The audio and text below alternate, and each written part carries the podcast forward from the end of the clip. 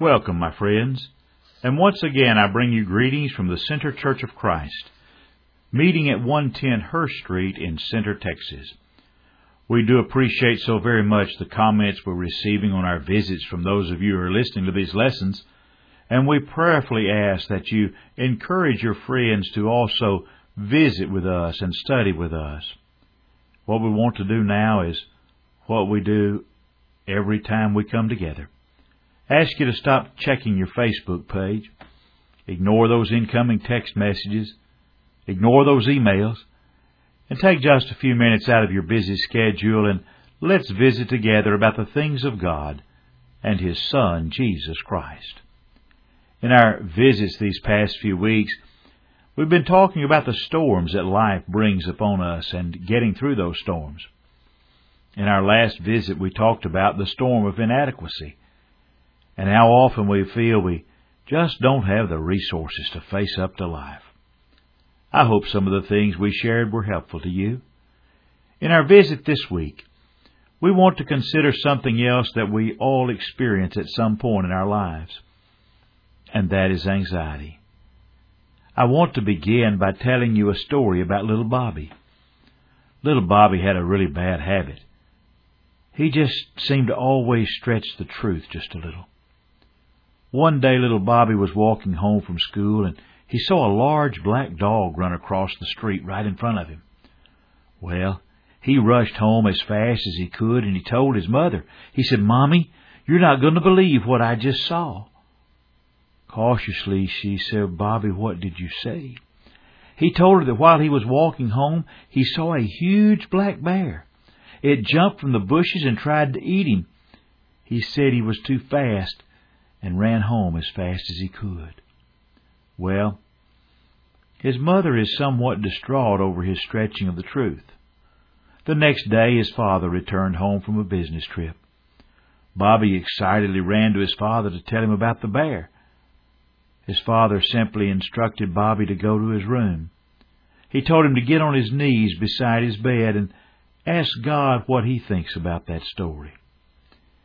In just a few minutes, Bobby came out of his room, bounced into the kitchen where his mom and dad were, and his dad said, "Well, son, what did God think about your story?" "Well," Bobby said, "God told me when He first saw that dog, He thought it was a bear too." Guess what? Life can sometimes be a bear. More often than not, life looks and feels much like a mean old bear. Bears are relentless and they never give up. And so are the pressures of this thing called life. They too are a bear, continually bearing down upon us. Every day we feel the wear and the tear. It's the relentless pressure of the bear's pursuit. Therefore, it's no surprise that one of the predictable results of this relentless pressure is stress, worry, and anxiety. What's making you bite your nails these days? I don't mean the little foxes that nibble away at your mind. And I'm not talking about those unimportant intruders that interrupt your day like a dripping faucet or a misplaced set of keys.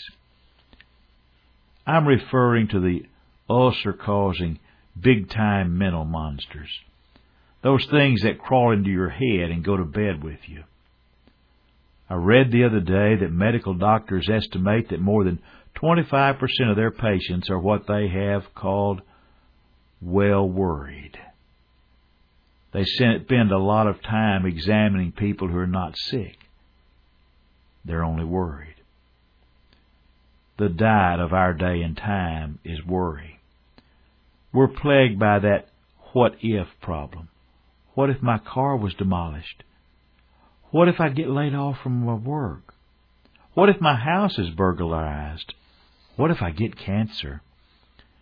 If we have a good job, we worry that we will lose it.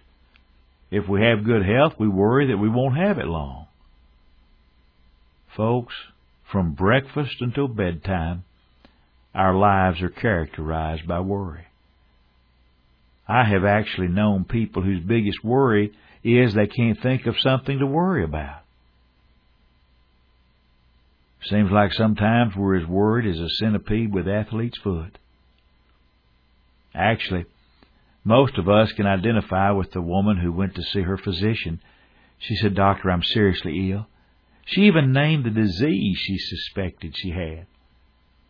The doctor said, "Ma'am, you, you can't possibly have that disease." He told her it was never accompanied by any discomfort, and she said, "That's just it, Doc. That's what I'm so worried about. I feel absolutely wonderful." It's like the boy I read about who confided to a friend.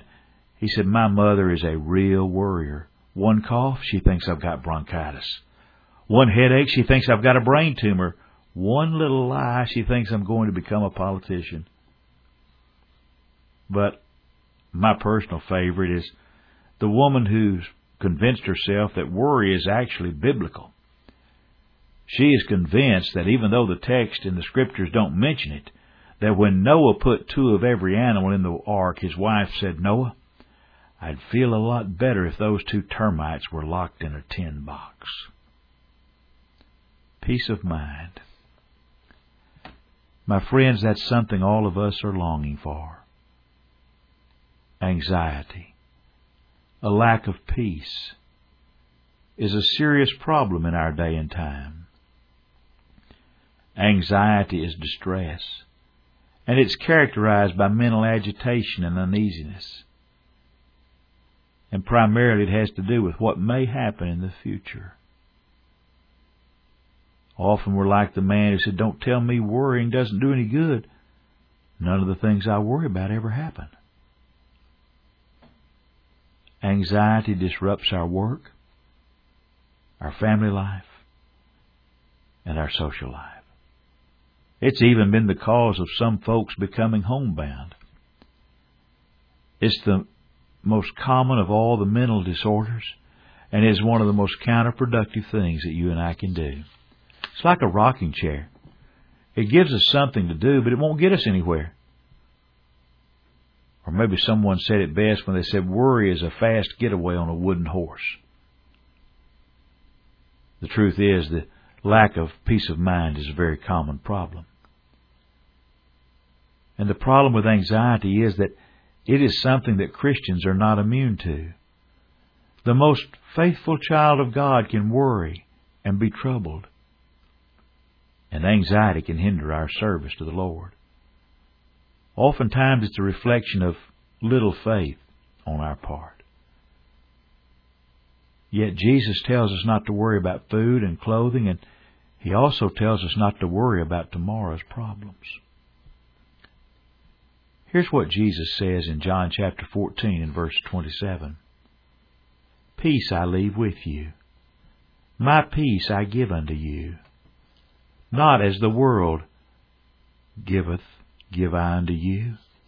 Let not your heart be troubled, neither let it be afraid."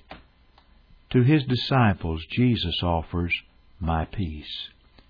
He tells them they need not be troubled nor afraid. In another place, He says that we can have peace in Him. Then in John sixteen and verse thirty-three, He says, "Be of good cheer." There are actually four simple steps to enjoying the peace of mind that Jesus offers. We must prioritize. As Jesus would say in Matthew chapter six and verse thirty-three, "Seek you first the kingdom of God and His righteousness." And then we must simplify. We must downsize.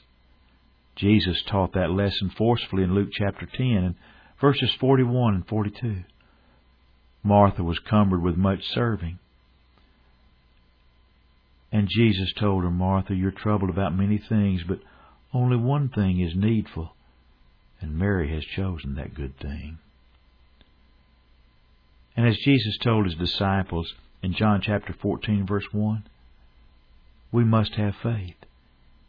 He said, "Let not your hearts be troubled. You believe in God, believe also in me." And then we must pray. That's what Paul wrote in the Philippian letter in chapter four and verses six and seven when he said, Be anxious for nothing, but in everything with prayer and thanksgiving let your requests be made known unto God. Then he goes on, and the peace of God that passes all understanding will dwell in your hearts through Christ Jesus. You see, my friends, the peace that Jesus offers, the peace of Jesus, is not of this world. It's not as the world gives. It's the peace of God, the peace that passes understanding and guards the heart. Anxiety, with its worry and fear, need not trouble us. After all, we belong to Jesus. Jesus has reconciled the disciple back to the God of peace. Jesus has taught the disciple how to enjoy peace of mind. We must be willing to heed the teachings of Jesus. We must prioritize and simplify, believe and pray. But, folks, for us to enjoy the peace brought about by Jesus, we must make Him the Lord and Master of our lives. And let me say as kindly as I know how to say it, if Jesus Christ is not the Lord and Master of all of your life, then Jesus is not Lord and Master at all in your life. You can make Jesus Christ the Master of your life by coming to Him in simple, trusting faith, repenting of everything that's sin in your life, confessing His name before men, and being buried in the waters of baptism for the remission of that past sins. That, my friends, is the simple process that makes you a Christian. Nothing more than a Christian, nothing less than a Christian, and nothing else, just a simple New Testament Christian, doing things just the way they did them on Pentecost when Peter preached that day, just like the eunuch did and just like that jailer in Philippi did. If we can assist you in your obedience to Jesus Christ, we'd love to have that opportunity. Just contact us. Once again, we hope you're enjoying the opportunity for us to visit together about the things of God and Jesus Christ. We would invite you to come and worship with us at the Center Church of Christ. We love you. The Lord who died for you loves you. And we want you to go to heaven. Our time is gone. So until this next time, may the Lord richly bless and keep you, is our prayer in Jesus' name.